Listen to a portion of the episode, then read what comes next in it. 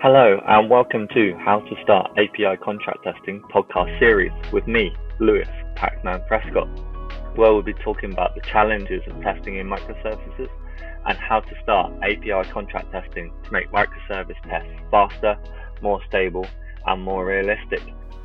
Welcome back to the podcast. We have a bonus episode this week. Had a great conversation with Yousaf, who's just started as a developer advocate at Pactflow. Chatted for ages, enough to make a bonus episode.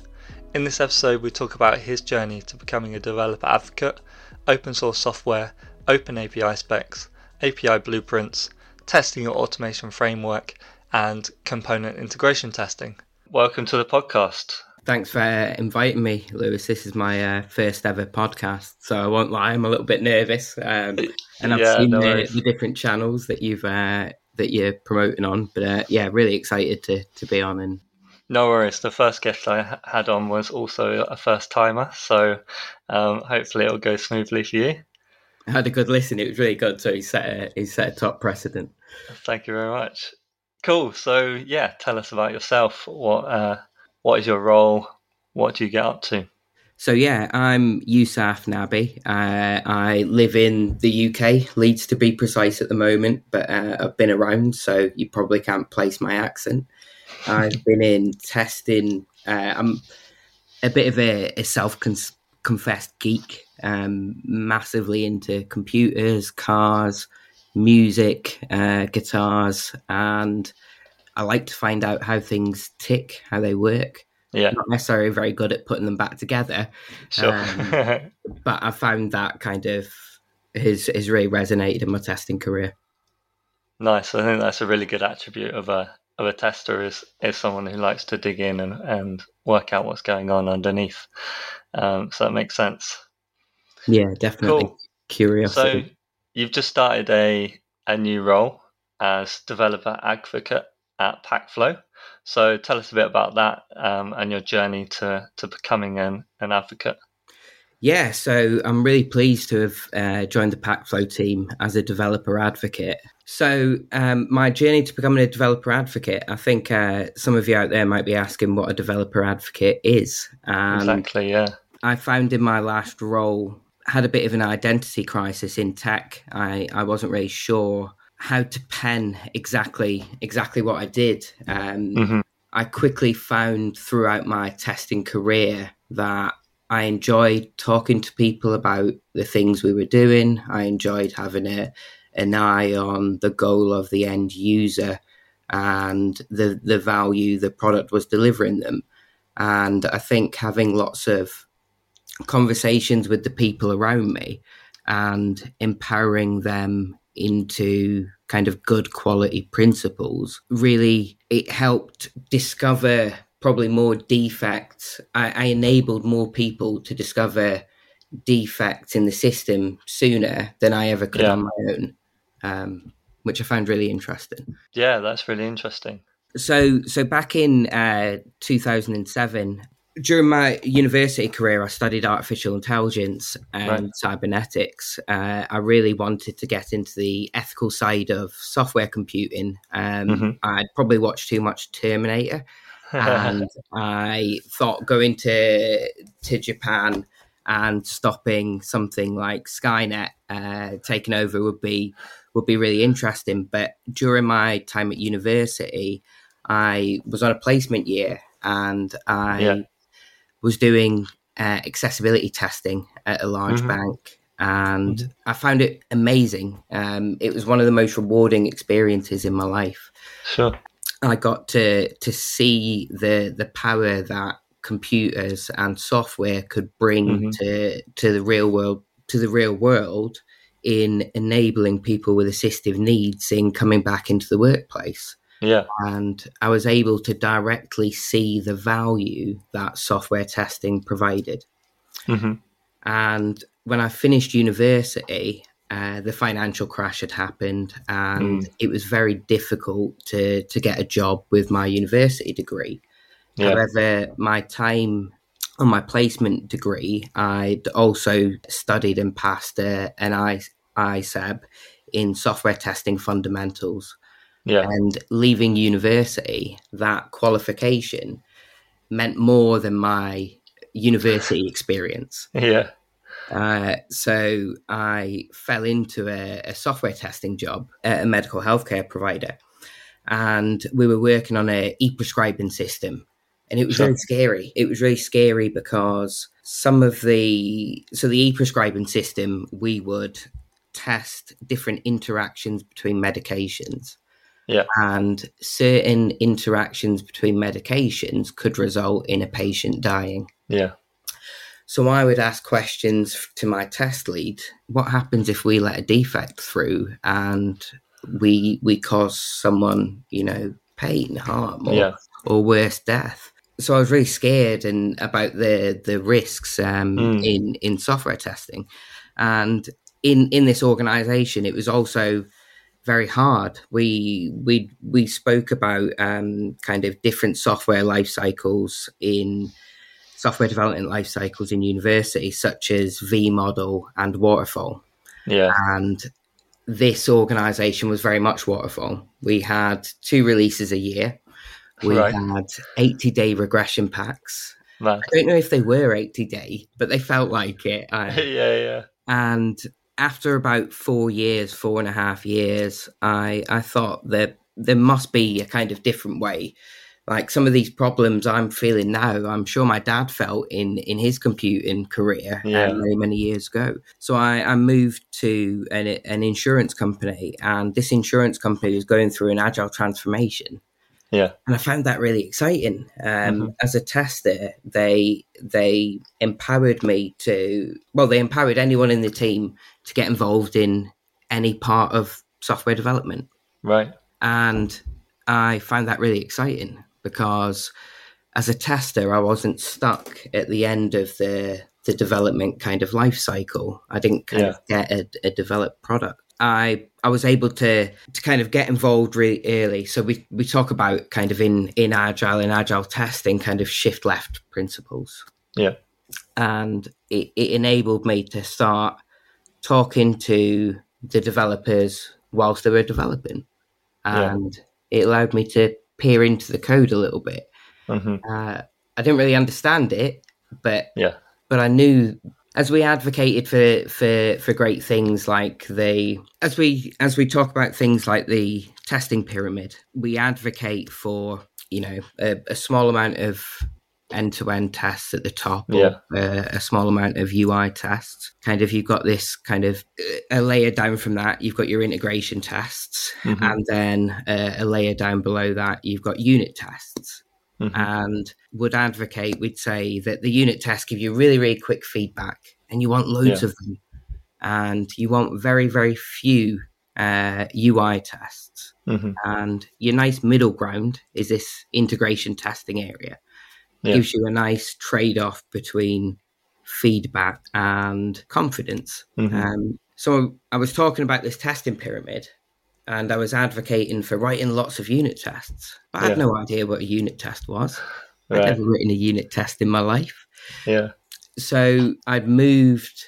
Uh, I moved on to a, a new company called Skybet, and I very quickly had been tasked with a, a small team in developing API blueprints. So yeah. there were lots of teams that developed microservices, uh-huh. and we were looking for a common kind of standard. Yeah. As lots of teams were, were developing them, it made sense to to make a kind of bootstrap. Um, sure. And that bootstrap would contain, you know, nice documentation out the box that was kind of standardized they approached me with regards to the API testing mm-hmm. and wrote my first program in Node. Uh, right. Wow. It was uh, an API testing framework using open source software. Yep. So I very quickly realized I had been asked to do something that I didn't really have the skills to do. Sure. Um, I thought, why reinvent the wheel? I'd, yeah. I'd often heard of, of open source software and lots of great talented engineers take their time to to write programs and they they release them for free under different mm-hmm. licenses and you're welcome to use them mm-hmm. and if they don't do quite what you want them to do you're able to tweak them mm-hmm. um, So I, I picked a particular API testing tool. It was called Chakram. Mm-hmm. And I wrote a, a, a, kind of API testing framework. And we used Swagger to, to document our API, which for me was a refreshing change from a Jira ticket that someone had scrolled an API. Yeah, yeah, yeah. A Word document that had been shared around or an email. Yeah.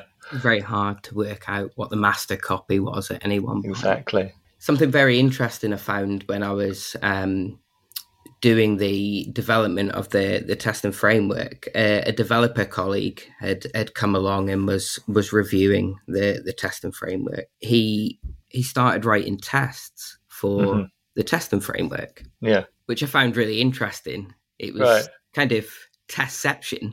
Yeah. Um, he was he was asking, you know, as we were writing some of these custom methods and helpers, how do you know that's going to to do right. What you you want it to do? So I was interested in, in, in introduced kind of the first concept of um, unit testing, um, and I, I, was working with this this developer, um, and this was before kind of we we had SDET um, software sure. developer um, engineers in testing. I began to to talk to him about his development career and some of his experiences and some of the the pains in microservice development. Yeah, and one of the the big pains he had was as as you develop a, a microservice and it would talk with a, a, another microservice sometimes the the communication between them would break break down yeah and it might be something as innocuous as a as a changed field. Mm-hmm. And you'd have to go and find the the team that that produced that that service and have a conversation with them about yeah. a changed field. And someone's got to give way.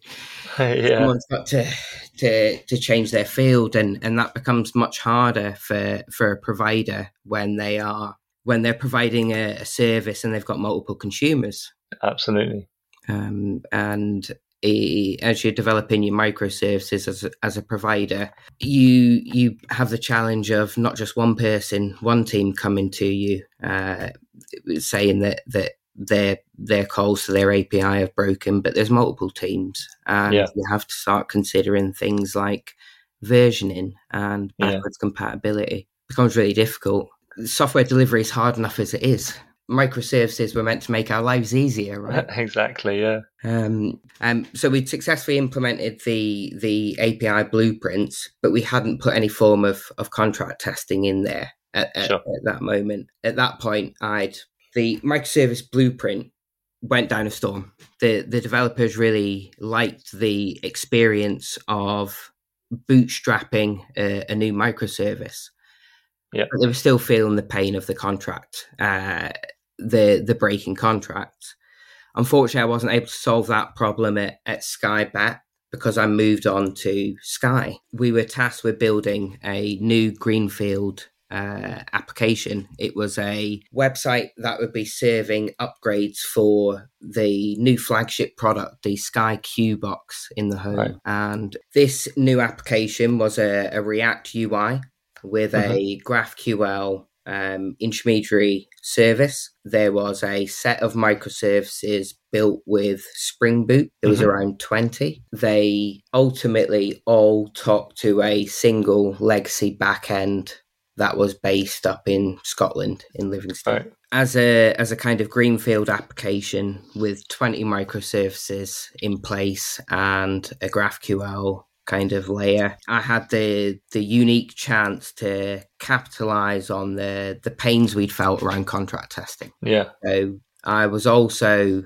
quite empowered in this role technically to mm-hmm. either try and do the technical things myself, so kind yeah. of build CI CD pipelines or ask those around me to you yeah. know the developers around me empower them to, to kind of help me build the, the vision. So we built a contract testing solution of sorts. So one of the, the pains I found with with integration testing in previous organizations, I didn't always have access to the source code. Sure. So my only tools were end to end testing tools or integration, API integration testing tools. Yeah. against real kind of live services. So I'd have to wait for something to be developed and deployed into a, a test environment. A single journey um, through through the UI front end might, you know, touch kind of a, a, different number of services. Yeah, people would often complain about the the integration test being flaky. Yeah, you know, the builds are red. Or uh, when I joined a particular organization, we were able to deploy software, but the general status quo was red builds are okay and it's safe right. to deploy. Wow. Um, the tests are just flaky. We can just rerun them. Yeah, yeah. And I could understand why these integration tests were were flaky. Yeah. Um, when I found a defect, I'd really like to look into to the root cause. Um, mm-hmm. But when your integration test fails, uh, and your failure point could be any one of twenty services, mm-hmm. like looking for a needle in a haystack. For sure, yeah. So we could see we could see contract testing plugging that gap. So as testers, we're we're always trying to to talk about testing at the right level mm-hmm. and ensuring we get the right value. Uh, and and also in order to try and reduce the amount of bloat you have with testing, you want to yeah. ensure there's as little overlap as possible when you start looking at the the unit testing that or, or the testing that developers are doing you realize that they're not just testing the smallest units of code but mm-hmm. they're doing component integration testing as well yeah so they're looking at the challenge of testing these microservices and they create mock providers yeah. of the of the the services that they call they're they're managing their own test data that test data can very quickly become unwieldy or yep. can become stale. It doesn't necessarily represent the the provider's state at any one time. As testers, with our integration testing tools, we probably got our own idea of what good test data is and and kind yeah. of test data management. We've been doing that as our bread and butter. So we're doing this component integration testing at a developer level. Yeah. And we can do this in our CI pipelines and we can get really fast feedback loops. So when we talk about shift left, we get really closer to that ideal. But in order to to reduce some of the the risks of those mocks becoming stale, yeah, we had the idea of contracts. Mm-hmm. And if we could share those contracts with our providers, it would be really useful. At Sky, we built quite a we built a a test pipeline, um, a CI/CD pipeline that created a shared set of mocks Right. And these shared set of mocks could be used by the developers in their mm-hmm. in their unit and component testing. And we would also validate validate particular CI builds against these mocks. We were able to validate the deployed services mm. against these mocks as well. So when the service yeah. was deployed, we would call the, the real service and we would check we would do some schema comparison against yeah. our mocks to try and ensure there was little drift. It was quite a, a complex setup. Um, yeah. There was a lot of moving parts. Uh, so to we, we had some good documentation to to support it, but whilst trying to to implement all that and document it, we also needed to start a change organizational hearts and minds. And I think I'm sure you can probably talk talk about some of the challenges that we face with, with getting organisations on board. Yeah, yeah, definitely. It's always it's always difficult when you're starting from the point where you've already got your integration tests, you've already got your end-to-end tests, and also you've got to get the developers to buy in to adding another level of tests, right? Yeah. And it's as you say, it's building that infrastructure around it. I mean, Pactflow does that for us now, and Pact is a great source for that. But ultimately, the challenge of getting someone to think about how they're going about testing it in a different way, I think that's what's quite hard to, for people to get a grasp of. Is like when you start TDD, it's a complete mindset shift. And so getting people on board with that idea and then contract testing is not just the developer it's if you're in a big organization, you've got the solution architect who needs to be brought into it. And then, yeah, it's all that stuff around it. So yeah, absolutely. I, I feel, feel you on that one. Yeah. Yeah. And that's, that's the, the crux of it. it it's, it's hard for organizations to, to change at that kind of scale and level. And it was difficult for me to, it was, it was a difficult sell right? I was going to ask ask development teams to to slow down a little bit yeah. to implement contract testing, to to stop feeling the pain of integration testing every day, yeah. but to make fundamental change to the way they work. I knew it would would save time ultimately in terms of delivery. We could deliver things quicker with more confidence. I think that's one of the things that's hard, that's a hard sell is that delayed gratification. You know what I mean? People are happy with the current situation. It's not perfect, but they're happy to go along with it. Mm. Whereas you, you're saying, I will sell you something which once we've implemented it to a level, because you don't get the value straight away. You don't know. You have to invest that time. You have to have quite a number of tests. As you said, you've got a number of consumers. You need to have all of those consumers adding in those scenarios. So it's not an immediate response. So that's the thing is you need to sell something which is going to take time to deliver. So it is a hard sell. Yeah, I think I think one thing to it involves collaboration first and foremost. You know, you're yeah. gonna you you you're asking teams to have conversations earlier and sooner about kind of documenting their APIs and agreeing their kind of use up front. Yeah. But by doing that, you you don't feel the pain later. Yeah. So yeah, it was a it was a big challenge to try and find out. Well, what do the people in in the positions of organization organizational power care about, and and yeah. how will this help them? Yeah. Um, so that that worked really really well, but but I wasn't able to crack that organizational nut. I don't mm-hmm. think, and I I went on a stress control course, and one of the, the main messages they, they gave me on the stress control course was worry about the things you can control. Yeah, don't worry yeah. about the things you can't. Yeah. So ultimately, I left work IT entirely to, to go and play on old cars. Right. Um, wow. Yeah, uh, it was it was refreshing. It was really exciting. Um, so, but but after about kind of four uh, four months of of tinkering, I got a call from a, an old colleague, an old manager at Skybet, and he said, "Come and join us at Infinity Works as a right. as a consultant. We could definitely benefit from a bit of your your test knowledge." Mm-hmm.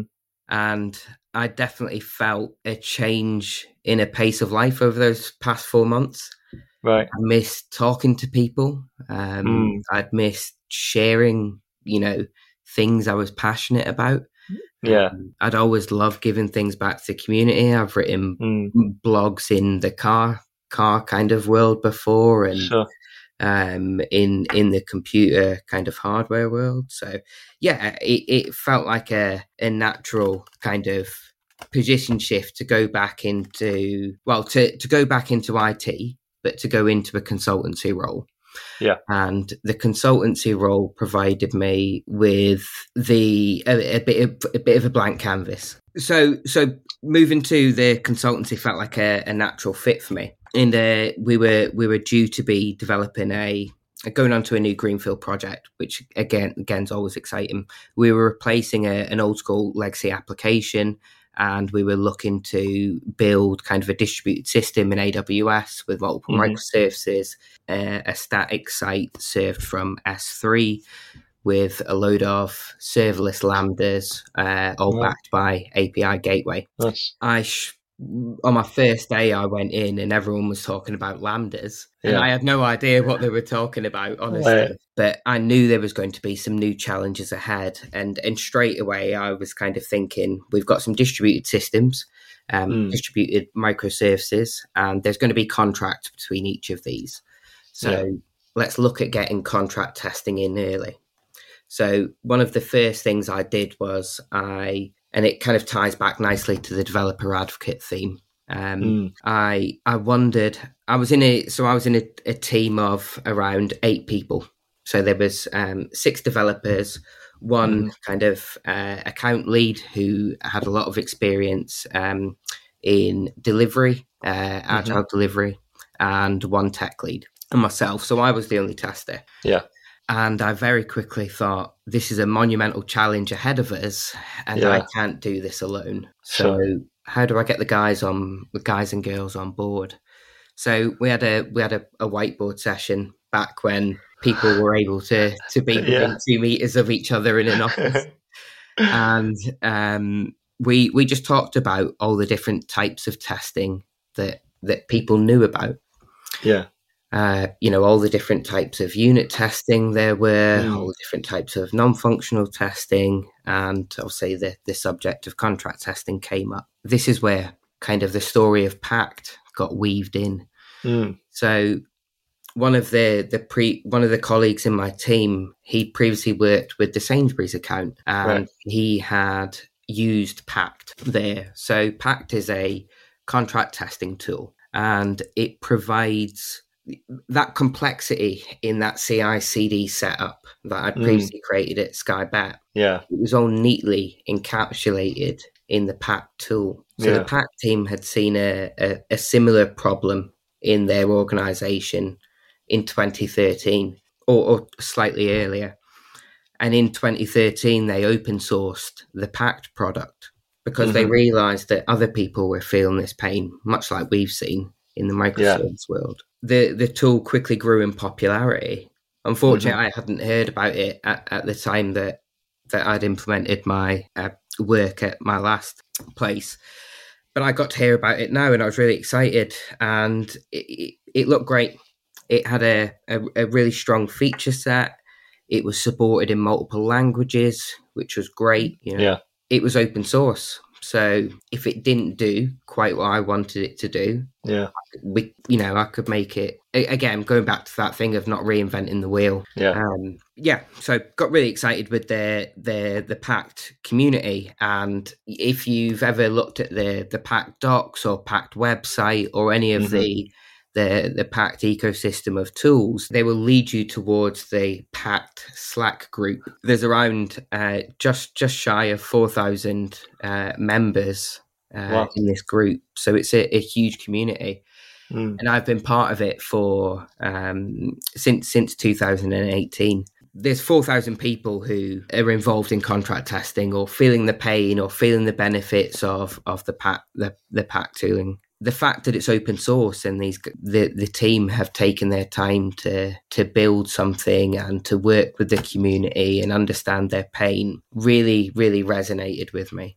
It Mhm. resonated with me from the developer advocate perspective of enabling developers to be more efficient at doing their jobs because ultimately the organizations they work for are not usually in the market of being a software house they're doing something else you know ikea Yeah. uh, are selling you um, wardrobes but Yeah. they probably need to employ a, a, a software firm to to keep everything going Um, so how how does that translate to to what you do now uh, at Pactflow?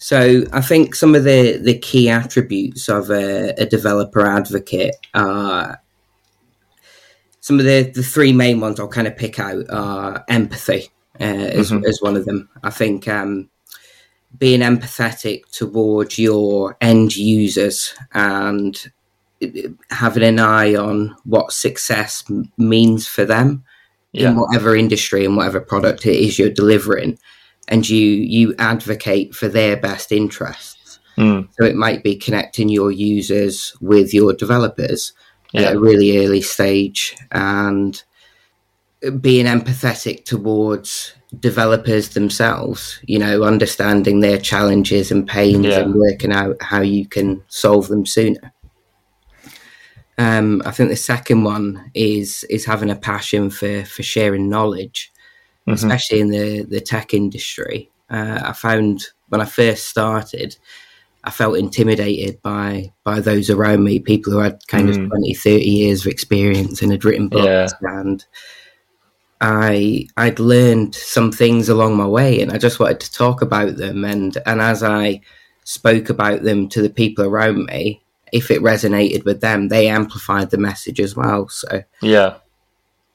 um, and then you might think uh, the the words developer and the developer advocate might mean that you'd expect someone to be really really technical. You know, yeah, they're they're one of these rock star developers. They can code anything in any uh-huh. language, but I don't think you need to be because mm-hmm. the developers themselves are, are really you know have spent their careers honing really relevant skills in um, yeah.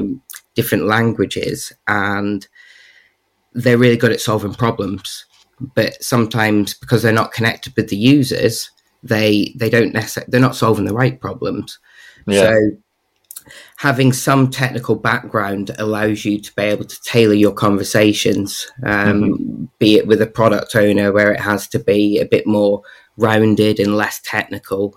Um, but when yeah. you're having those conversations with your developers and tech leads, and you really want to to bring on some kind of organize organizational change and best practices, you need to speak a different language. So that's where where having some tech skills really becomes invaluable. For sure, yeah, definitely. I think that's comes from being a tester as well it very much helps when you can look at the code, read the code, and you can speak the same language as the developer. I think that really helps with that relationship. Um, so, yeah, that's a really good outline. Thank you uh, for that. I'm interrupting the podcast to remind you all to like and subscribe. I hope you're enjoying the episode. Let me know on Twitter at Weege Prescott or in the comments on your preferred podcast platform. Thank you. Back to the podcast. Yeah, I just wanted to touch upon your where you're living in, in Leeds at the moment. Obviously, I'm I'm based out of London. The tech scene here is obviously really good, but Leeds has a great hub for that as well. I did my graduate scheme there and spoke at the Leeds Testing Atelier conference or unconference as they like to call it. The Leeds tech scene is is buzzing as well. So I think we need to call out that London isn't just the only hub for techies. There are oh, other uh, places. Definitely. Um, Leeds Leeds is a great city. So I've been here for around six or seven years now. I've not attended the the Leeds Testing Atelier, but I do know that the Ministry of Testing also hold events in Leeds. Um, mm. they're actually due to be uh, holding their latest one in April. So check out Meetup um, to find out some more details around that. Yeah, from a from a tech hub perspective, it's really exciting. I think uh, obviously many people will have seen the news about Channel Four opening yeah. up in Leeds, so.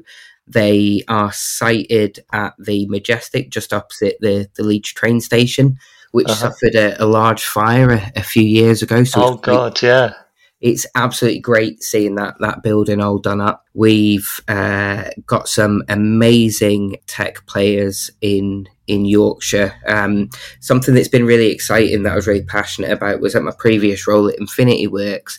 They have mm. a really vibrant tech academy. Um, mm-hmm. where they take uh, people from all different backgrounds. They they run boot camp courses to to get people into into tech, and we are then seeing the the people move on from there to to loads of different tech organisations and spreading the great word. So. Yeah, amazing, unbelievably amazing. Can't wait to get you up here. But equally, when uh, I'm down in London, I'll give you a shout. Yeah, um, definitely. I'm sure I'll be up in Leeds soon. Also, uh, I would love to speak to you more uh, in future episodes of your podcast, um, so you can follow the journey of us at uh, Pactflow. Yeah, definitely. I think it would be great to get you on again once bidirectional has been adopted, see some case studies, hear about how it's going down, and all those initiatives that you mentioned about making it easier for developers to contribute. So yeah, it would be great to hear about how how things are going later down the line. Yeah, in terms of signposting, we in terms of signposting, uh, if you are interested, you should come join us in the Pact Slack community at slack.pact.io, or you can check out our website at docs.pactflow.io, where you can check out some of our great university tutorials and examples where you can see the bidirectional flows in action and test them out on your machine we'd love to hear your feedback on the new feature. And if there's anything more that you'd wish to see, give us a shout. Yeah, good stuff. All the links and stuff will be in the show notes. So they'll be all there for you to take a look. Yeah, definitely check out the tutorials and stuff. They're really, really easy to follow and get involved. Thanks for coming on, um, Yousaf. Really appreciate it. No, thank you for being such an amazing champion of the uh, Pact community. And we look forward to working with you more in the future, my friend. Thank you.